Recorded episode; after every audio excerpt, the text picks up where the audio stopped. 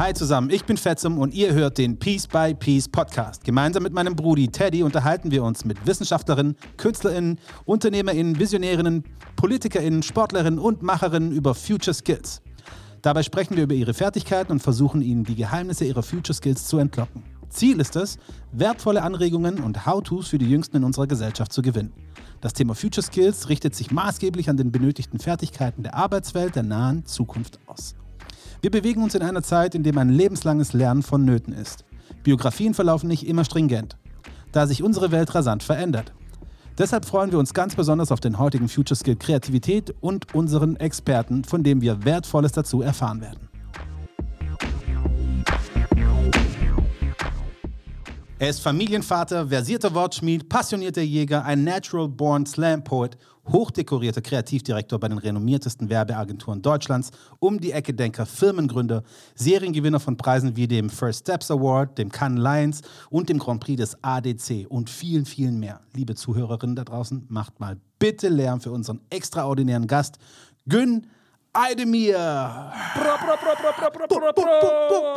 Ach, schön hier zu sein, ihr Lieben. Vielen Dank. Tolle hey, Intro, danke. Willkommen, willkommen. Tamamabi, los geht's. Wir fangen gleich an mit unserer Sendung. Wenn man heute auf Jobsuche ist, hat man das Gefühl, dass fast jeder Arbeitgeber Kreativität verlangt. Könntest du uns erklären, was man unter Kreativität versteht?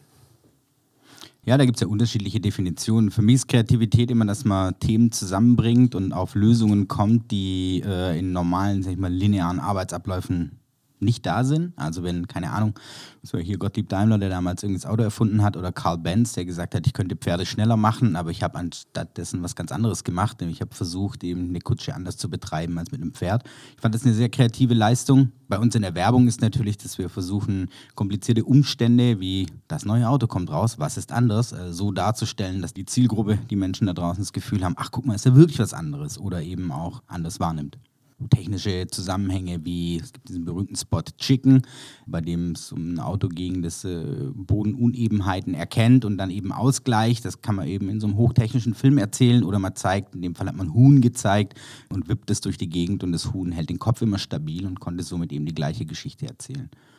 Ist doch schon mal sehr hilfreich, weil es gibt ja oft irgendwie so ein gefühltes Missverständnis, wenn man ja, Menschen fragt, auch so direkt fragt, sag mal, bist du kreativ? Mhm. Dann sagen irgendwie so, oh Gott, ich nicht und alles und so, weil man irgendwie gleich das Gefühl hat, als Kreativer oder mit Kreativität verbunden, denkt man immer gleich an, an dieses Schöpferische oder genau, ja. Kunst, genau, Maler, ja. irgendwas ganz Besonderes zu machen. Also wenn ich das jetzt mal so kurz unterscheiden darf, einfach nur um es deutlich zu machen für alle da draußen, kann man vielleicht zwei Arten von Kreativität irgendwie da benennen. Also zum einen vielleicht das, was du gesagt hast, so ein bisschen ein alltäglichen, problemlösenden Kreativansatz und zum anderen einen außergewöhnlichen schöpferische Kreativität, also Musiker, Bildmacher mhm. und so weiter, um es nur ein bisschen auseinander zu treffen. Wir können gleich nochmal so ein bisschen näher, vielleicht anhand dem, wie oder welche Art von Kreativität in deinem Job eigentlich abverlangt wird. Also du hast es schon ein bisschen beschrieben, aber vielleicht kannst du es nochmal so ein bisschen erläutern.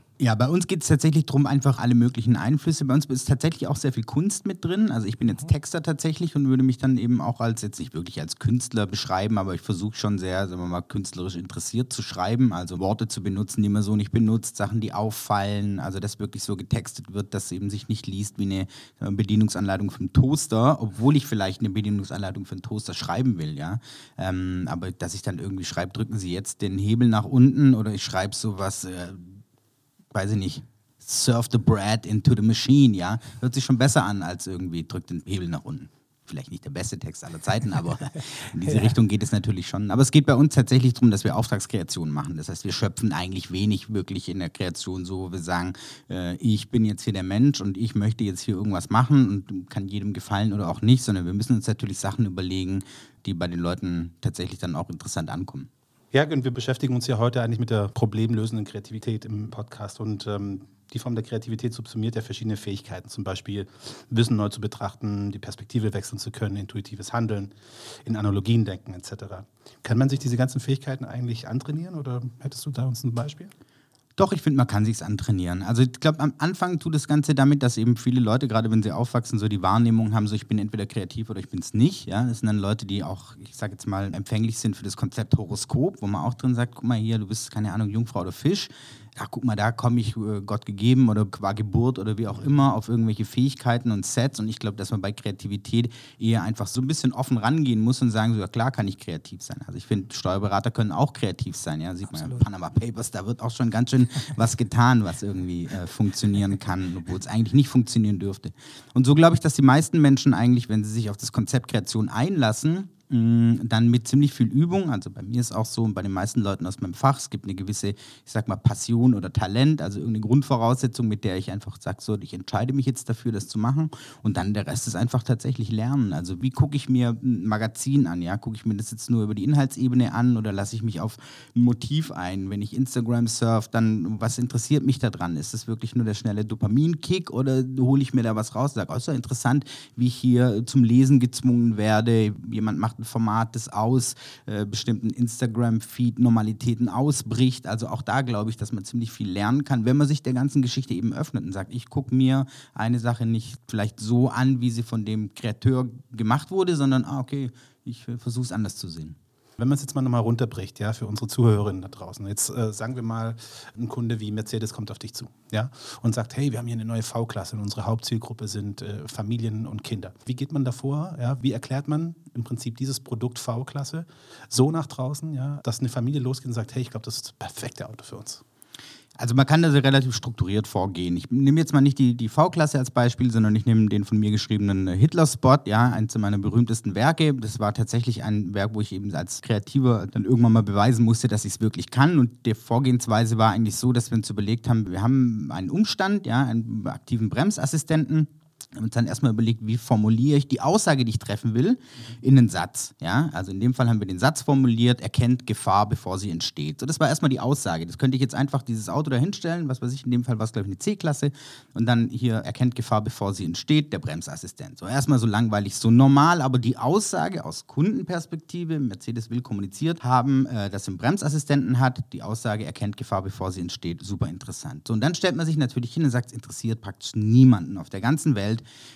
dass diese Aussage jetzt dasteht. Und dann fängt man an, diese Aussage zu zerstückeln, sagt, erkennt Gefahr, bevor sie entsteht. Hm. Ich muss also eine Gefahr erstmal definieren. So, da bin ich natürlich dann als junger Kreativer zurück und habe was die ultimative Gefahr. Ja, man kann natürlich sagen, man nimmt einen Bär.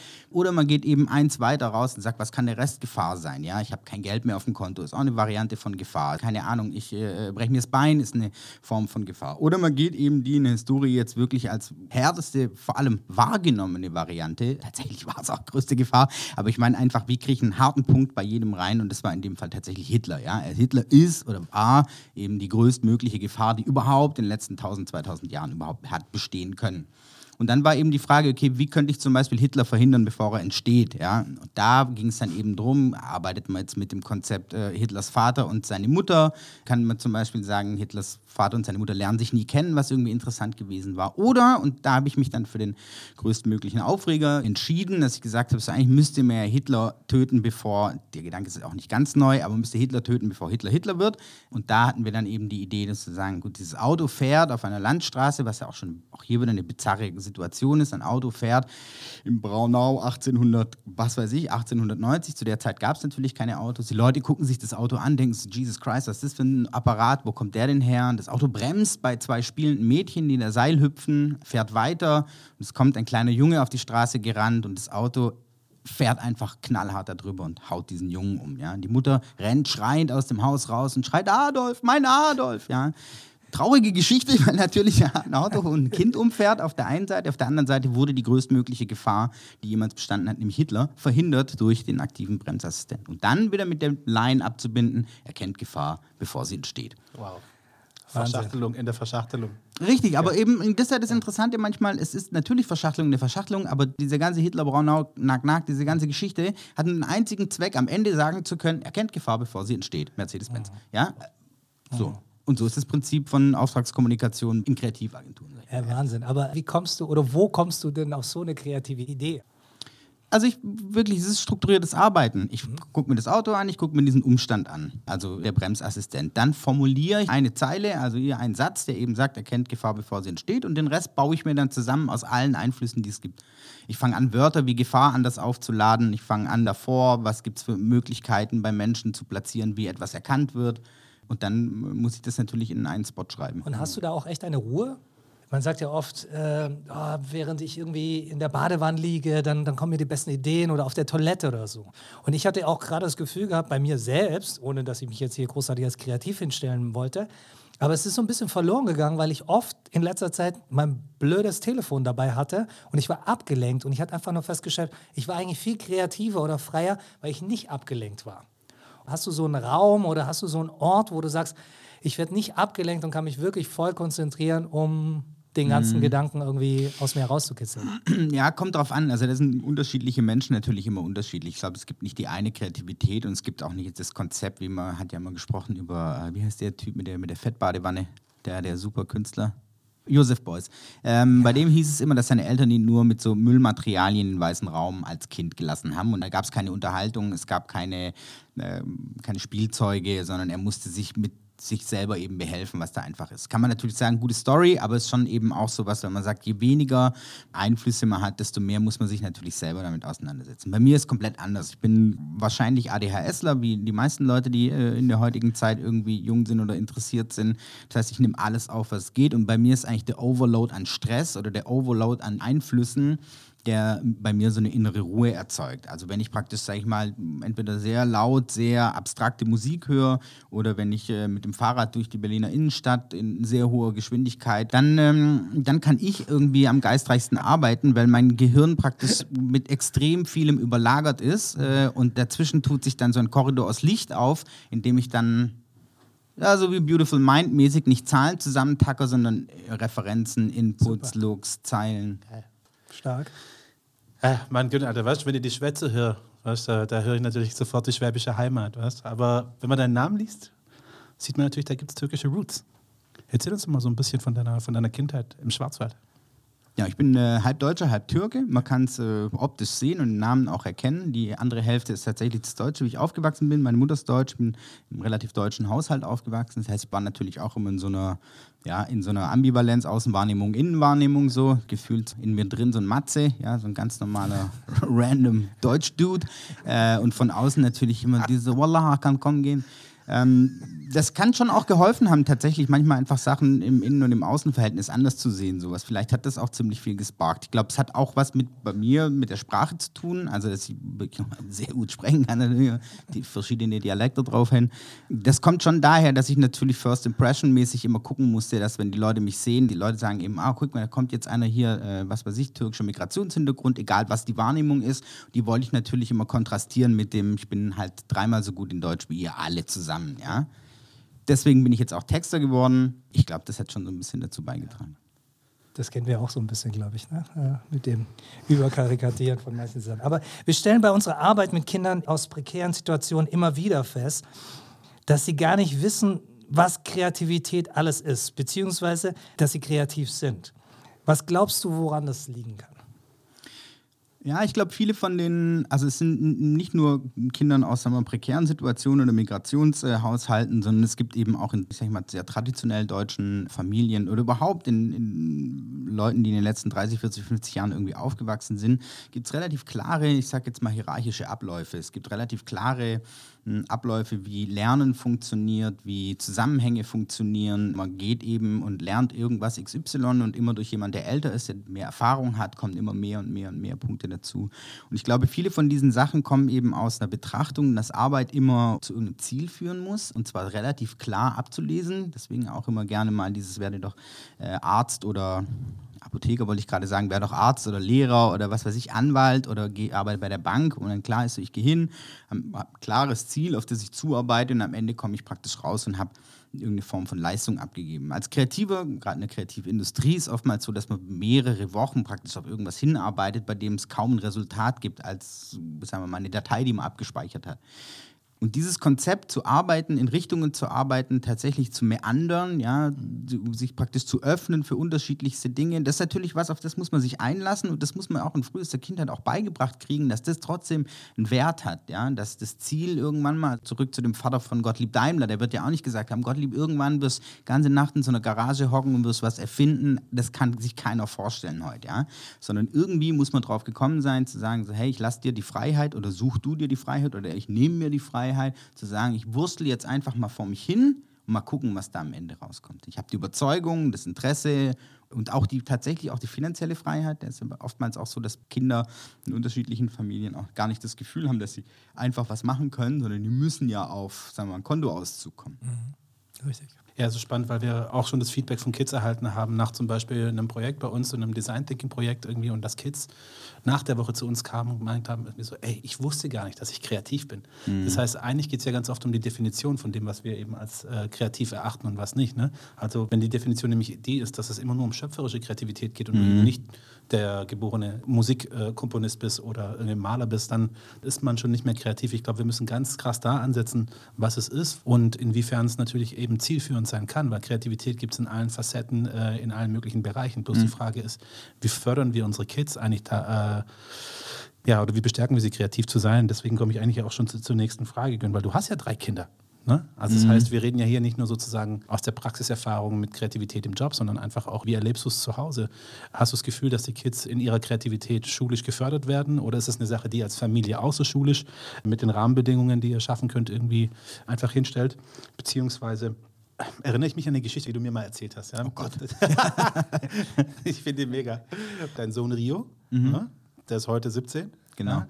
Aber der hat irgendwie gefühlt schon mit in frühestem Alter seine eigene Band gegründet inwieweit es jetzt von mir oder auch meiner Frau tatsächlich gefördert ist, die auch extrem kreativ ist und auch Künstlerin und immer wieder so unterschiedliche Sachen angeht, äh, das weiß ich gar nicht. Also bei uns wird viel gesprochen tatsächlich, so weil wir eben einfach viele Diskussionen zu Hause und Diskurse zu unterschiedlichsten Themen, zu Tagespolitik, äh, dann aber auch Zeitpolitik, dann ja, es wird viel getan auch. Also wir haben den Kindern relativ viel Freiheit gelassen, in denen wie sie bestimmte Dinge rund um sich gestalten. Also sie können in ihren Zimmern bauen die allerlei Themen immer zusammen zusammen. Wir haben versucht, auch hier so ein Overload an, ich sag mal, an drolligem Konsumspielzeug einfach wegzunehmen. Also schon auch so ein bisschen äh, Josef Beuys mäßig, wobei wir jetzt natürlich nicht in so einem weißen Raum sagen, kommt das Jugendamt und nimmt dir die Kinder weg.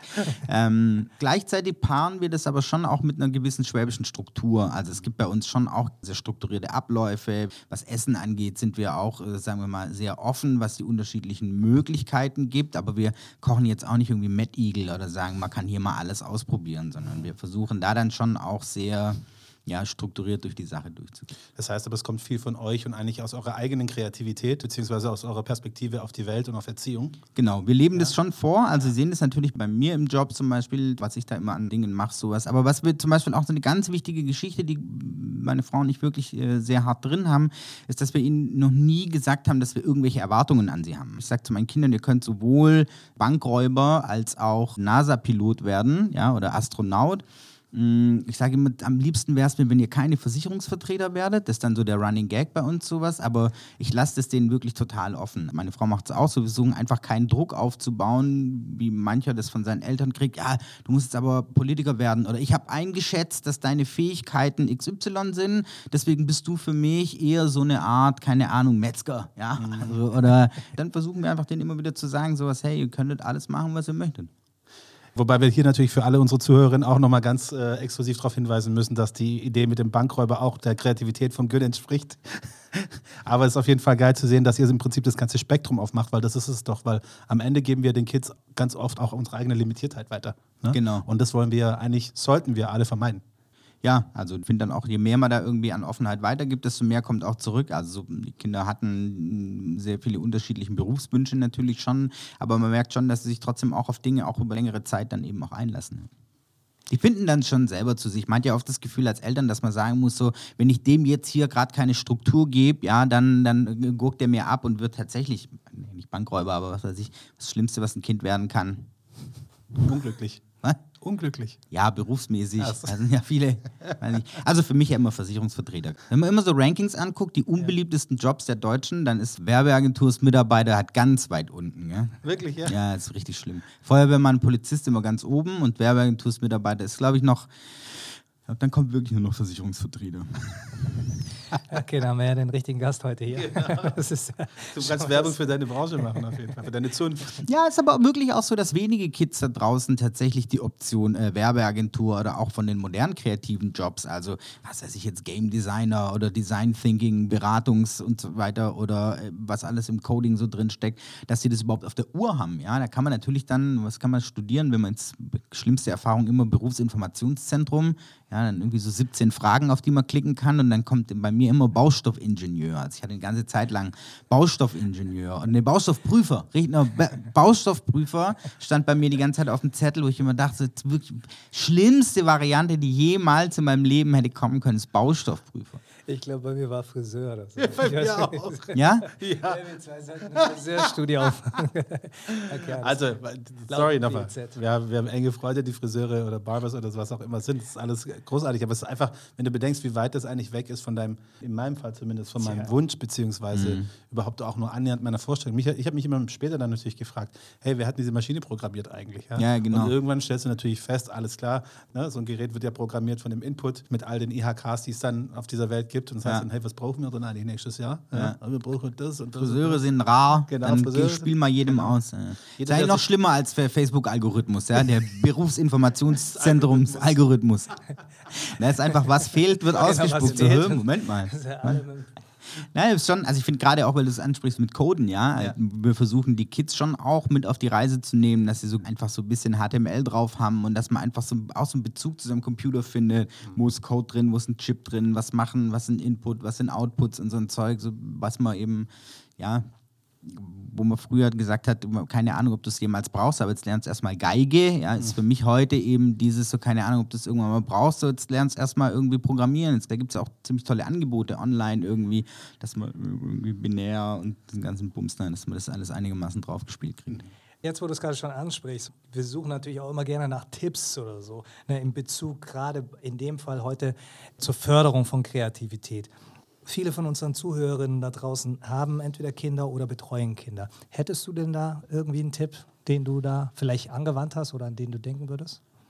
Wenn's Ja, also Geige ist. tatsächlich vor, also bevor die Kinder zehn werden, bin ich in diesem Josef Beuys Bereich. Also ich würde sagen, das Spielzimmer, ja, nimm einfach den ganzen Bums raus. Eigentlich alles, was, äh, ja, also ich würde wirklich 90 Prozent des Spielzeugs rausnehmen und eher, ich sag jetzt mal, Müll da reinstellen. Im Sinne von, es gibt ja in manchen Kindergärten eh schon so spielzeugfreie Zeit, wo dann so alte Kartons reingestellt werden oder wo dann so irgendwelche Holzdinger aus dem Wald reingestellt werden. Und äh, da merkt man dann schon, dass sie eben mit blödsinnigem Zeug dann auf andere Sachen kommen müssen, sowas. Und wenn man sich dann mal anguckt, 90 Prozent der Sachen, die in so einem Kinderzimmer drin sind, mit dem spielen die ja eh nicht. Ja? Und dass man denen so ein bisschen diesen, sag ich mal, den Blank Canvas einmal ausrollt und sagt, so, guck mal, hier ist alles, alles frei und du kannst jetzt hier drin arbeiten und agieren. Ich glaube dann, wenn man älter wird, würde ich tatsächlich einfach gucken, was gibt es für, für Coding-Classes, wo Kinder einfach so ein bisschen äh, lernen können, wie funktioniert das Prinzip von unterschiedlichen Programmiersprachen, einfach nur um sich zu interessieren. Und das andere ist tatsächlich, und das finde ich eine der Sachen, die, die bei unseren Kids auch wirklich geholfen hat, und ich sehe das immer wieder, ist, wenn man sich in der Tiefe für die Dinge interessiert, die sie auch interessiert. Ja? Also man guckt sich an, nee, komm, lass mal gemeinsam deinen Instagram-Feed durchscrollen. Ja? Oder lass mal gemeinsam deinen TikTok-Feed durchscrollen und dann nehmen wir uns aber mal fünf Dinge von den Sachen raus, die da drin auftauchen und dann gehen wir mal hart in die Analyse. Also diese TikTok-Geschichten zum Beispiel, da werden dann so ominöse Rezepte und Kameralinsentechniken. Lass uns das mal rausfinden, ob das wirklich funktioniert oder ob das fake ist. Ja? Lass uns mal wirklich in deine Medienkonsumlandschaft einsteigen und in die Analyse reingehen. Wie komme ich denn zu diesem Produkt? Wie komme ich denn zu diesem 15 Sekunden, zu diesem Foto, zu diesem Ding? Ah, du willst mehr Likes auf Instagram oder du willst ein Foto machen, das interessanter aussieht, sowas. Dann lass uns mal dein Lieblingsfoto angucken und lass uns gemeinsam gucken, wie äh, recreated man das. Lass uns gemeinsam einen Blog lesen, lass uns gemeinsam. Also wenn ich nicht sage, so, guck mal, hier ist die Geige, ab jetzt wird gegeigt, ja, oder klaviert oder was man auch noch sonst so macht, sondern dass man sagt, keine Ahnung, was dich interessiert, aber gemeinsam diggen wir jetzt da mal rein und gucken, ob wir was Ähnliches schaffen können, also was Ähnliches kreieren können. Ja, ich finde das super, weil äh, sowas ähnliches tatsächlich mache ich auch manchmal in meinem Alltag. mit den Kids. Also wirklich was ganz Einfaches. Wir hatten es dem letzten Beispiel über eine Ampel gehabt und dann standen wir einfach davor und, und haben über Fragestellungen auch immer wieder versucht, eine neue Frage zu finden. So, warum hat das irgendwie nur drei Farben? Warum mhm. sind es die Farben? Mhm. Äh, wann weiß denn das eigentlich, dass es irgendwie rot sein ja, muss voll. oder irgendwie ja. so? Ne? Und wir sind da durchgegangen. Wir haben, glaube ich, fast eine Stunde lang über Ampeln gesprochen. Mhm. Und da sind einfach so viele neue Dinge entstanden ja. in mir, in den Kindern, so dass man halt wirklich auch da eine Menge rauslocken kann. Mhm. Also von dem her finde ich das super, wie du das gerade gesagt hast. Ja, dazu gehören noch so ein paar andere Sachen. Ich finde, äh, man kann, was wir oft spielen, ist tatsächlich auch sowas wie Tieralphabet. Ja, der eine sagt Affe, der nächste muss dann mit E den nächsten finden. Und wenn man das so sieben, acht Mal gespielt hat, dann gibt es ganz klar, man kann in die Uhu-Falle treten. Es gibt einfach nur mit Uhu dann eben die Unke. Und dann ist man wieder bei E, aber man kann, wenn das eine U schon gefallen ist, kommt man bei Uhu nicht mehr weiter. Und das bedeutet, für das nächste Spiel bereiten sich die Kids darauf vor, die googeln dann Tiere, die setzen sich damit auseinander. Man kann das Ganze mit Essen spielen. Ja, wir spielen es mittlerweile mittlerweile mit französischen Backwaren, die vor 12 Uhr verkauft werden. Also auch da gehen wir durchs ganze Alphabet durch. Man kann da wirklich auch so tricky Geschichten reinbringen. Sowas. Dann machen wir sehr viel, ich nenne es mal Strukturkritik. ja? Wir haben zum Beispiel herausgefunden, dass in einem Buch der ekligsten Dinge der Welt äh, eine Katze drin war. Diese, kennt ihr sicher, so eine komische Baumkatze ja. aus Singapur, die Kaffee auskackt und dann kann man den nochmal essen. Fermentiert. Fermentiert. Und äh, das Bild, das da drin war, war von einem Fleckenmusang. Ja? Fleckenmusang ist das Tier. Dann haben wir in einem anderen Buch, äh, in so einem Tierbuch gesehen, dass der Fleckenmusang ganz anders aussieht. War das Erste, was wir gemeinsam gemacht haben. Wir haben einen offenen Brief an äh, die Redaktion geschrieben, dass sie hier wahrscheinlich das falsche Bild eingesetzt haben, dass wir aber eben, und ich komme jetzt zurück auf dieses Hierarchie-Ding, ja, um kreativ zu sein, muss ich bestimmte Strukturen in Frage stellen können. ein Buch hat, und das ist ja immer noch so, ein Buch hat immer den Anspruch auf absolute Richtigkeit. Steht hier in dem Buch drin, ja, Moment mal, ich kann es ja. beweisen, steht in dem Buch. Und dann muss ich da drin sehen, dass da halt einfach der Fleckenmusang an falscher Stelle reingepostet war. Mussten wir an, Dorsman Kingsley oder wie dieser englische Superverlag heißt, einfach Brief schreiben und sagen, Entschuldigung, habt ihr euch geirrt? Ja? Führende Zoologen und äh, ich und mein zwölfjähriger Sohn äh, sind da auf die Schliche gekommen. Bitte korrigieren, das kann für Generationen der Menschen, das ist einfach Rumor has it, ja? das muss geändert werden. So. Es gibt ein großartiges Buch übrigens, äh, das Buch der populären Irrtümer. Genau, genau. genau. ja. das? Das habe ich jetzt als Student zum ersten Mal irgendwie im Witwer in Stuttgart ja. gefunden und dachte mir so, ach geil. Ja? Ich meine, heute haben wir Google natürlich und wir nutzen trotzdem Dinge wie Wikipedia als, äh, als Referenz. Ne? Genau, das ist ja immer, denkt man auch, es ist Gott gegeben, was in Wikipedia drin steht. Ja. Auf mal völliger Müll teilweise. Tatsächlich, ja. Jetzt haben wir ja gerade auch so ein bisschen über die Kids gesprochen. Jetzt bin ich da einfach neugierig. Macht ihr das vielleicht auch irgendwie im Büro? Also macht ihr das mit den Kollegen? Also so Spielchen, um Dinge zu trainieren auch? Was für Kinder gut ist, ist ja natürlich auch für uns Erwachsene gut. Naja, wir haben natürlich so ein bisschen andere Arbeitsabläufe. Also wir sind ja, zum einen sind wir alles schon erwachsene Leute, das heißt, ein gewisser kreativer Rhythmus muss sich da schon eingespielt haben äh, bei uns. Klar, wenn die Leute jung sind und Junioren, dann nimmt man die natürlich auch nochmal mit auf so eine kreative Reise, aber die müssen eigentlich ihre Techniken schon selber drauf haben.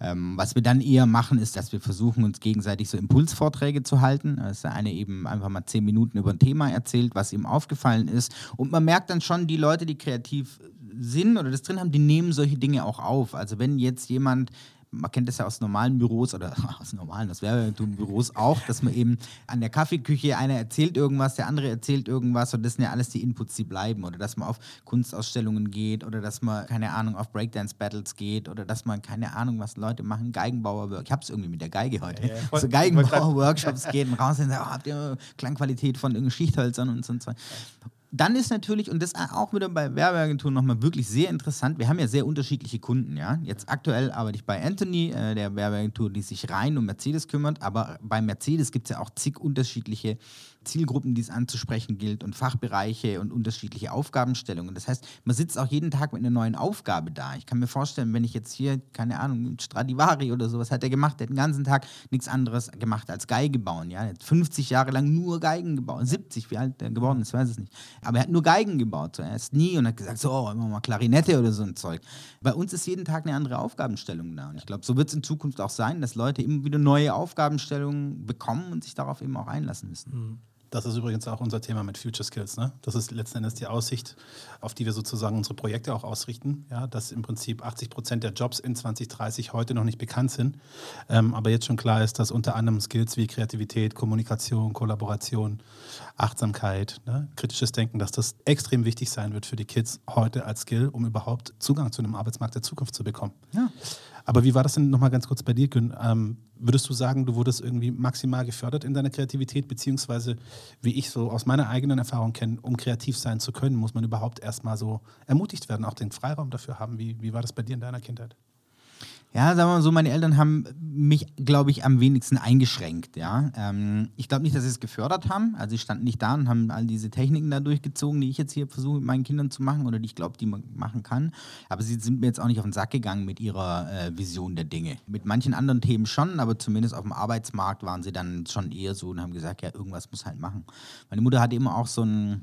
Ding, das mich in jungen Jahren immer eher genervt hat, das war dieses, auf Schwäbisch, du kannst auch bloß schwätze.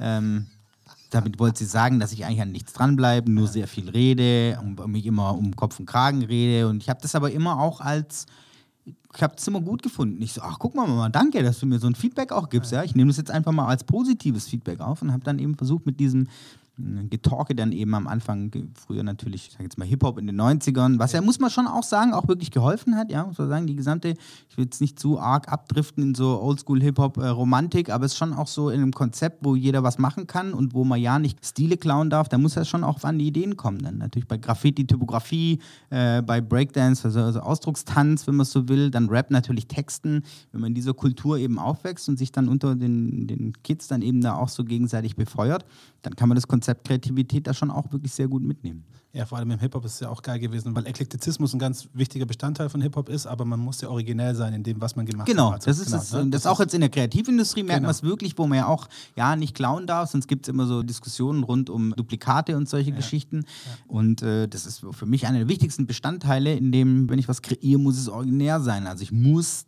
der Erste sein, der auf die Idee kommt. Ja. Ja, wahnsinnig spannend. Und ich glaube, wir könnten uns ewig lang über dieses ganze Thema äh, noch mit dir unterhalten, weil Kreativität ist eben einfach ein Bereich, der, ja, der keine Boundaries hat, wenn man versucht, da tiefer einzusteigen, auch psychologisch. Wir kommen zur schnellen Fragerunde, Gönn. Das Ding irgendwie so aus. Schluss, leider. Schluss, ja. Wenn du auf der Zeitleiste in die Vergangenheit reisen würdest, ja, und dem elfjährigen Gün heute begegnen würdest, wie würdest du ihm dazu ermutigen, an seine Träume zu glauben und an sich zu glauben und seinen Weg zu gehen? Müsste ich, glaube ich, nicht. Müsste wirklich nicht. Also, ich würde einfach sagen, ja, geil, ganz anders als gedacht, aber trotzdem vom Feeling her gleich. Ja. Insgesamt gute Laune. Das wäre eigentlich das, was ich dem sagen würde. Also ich glaube, ich war schon mit elf. Also damals hatte ich dann eher noch Widerstände gegenüber, wie ich eben war. Ja, äh, damals hieß es dann ADHS und diese ganzen Geschichten. Damals hieß es dann, hey, kannst dich mal entscheiden, hey, kannst mal ein Ding dranbleiben, hey, kannst mal vielleicht das machen, hey, kannst mal bitte so habe ich einfach nicht gemacht, aber ich hab, muss man dann schon auch sagen, dass ich dann das über die Zeit ganz gut hingekriegt habe, sagen wir mal, fokussiert konfus zu sein. Mhm. Organized Confusion. Creative Chaos. Genau.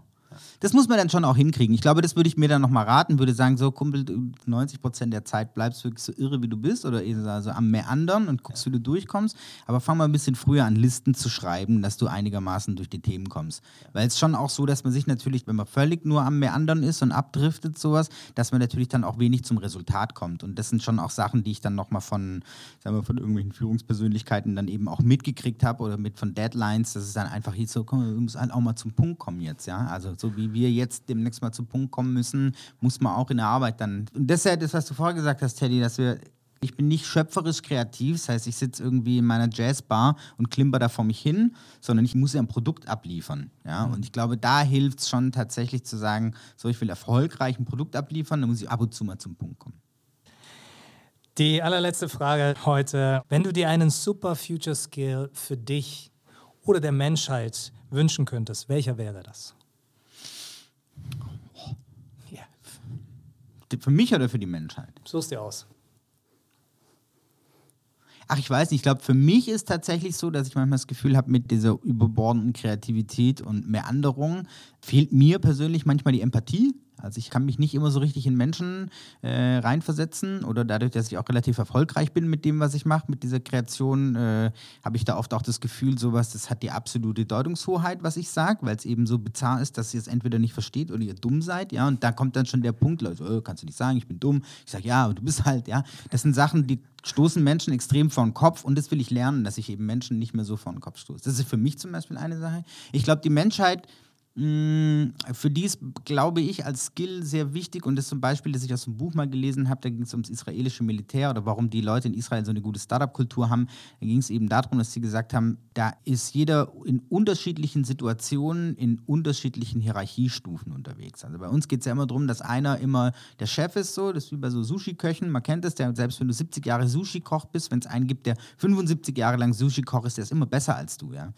Und in Israel ist wohl so, dass er eben, keine Ahnung, da ist einer ist eben Millionär und der andere ist Taxifahrer, aber die müssen einmal im Jahr zum Militär und dann ist vielleicht der Taxifahrer der General und dann gibt der dem Millionär die Anweisungen. Und beide akzeptieren das. Beide akzeptieren sie, dass in der einen Situation weisungsbefugt und Weisender und auf der anderen Seite sind sie eben angewiesener. Ähm, Genau, und ich glaube, das ist was, was wir für die Zukunft wirklich brauchen, dass wir uns lösen von, sag mal, Altersrängen, bei denen es heißt sowas so, ich kann dir zwar beim Geige bauen, behilflich sein, aber ich habe von TikTok keine Ahnung, dass man das da umdrehen kann. Cool. Ja, Wahnsinns Abschlusswort. Machen wir. Wir tauschen die Rollen.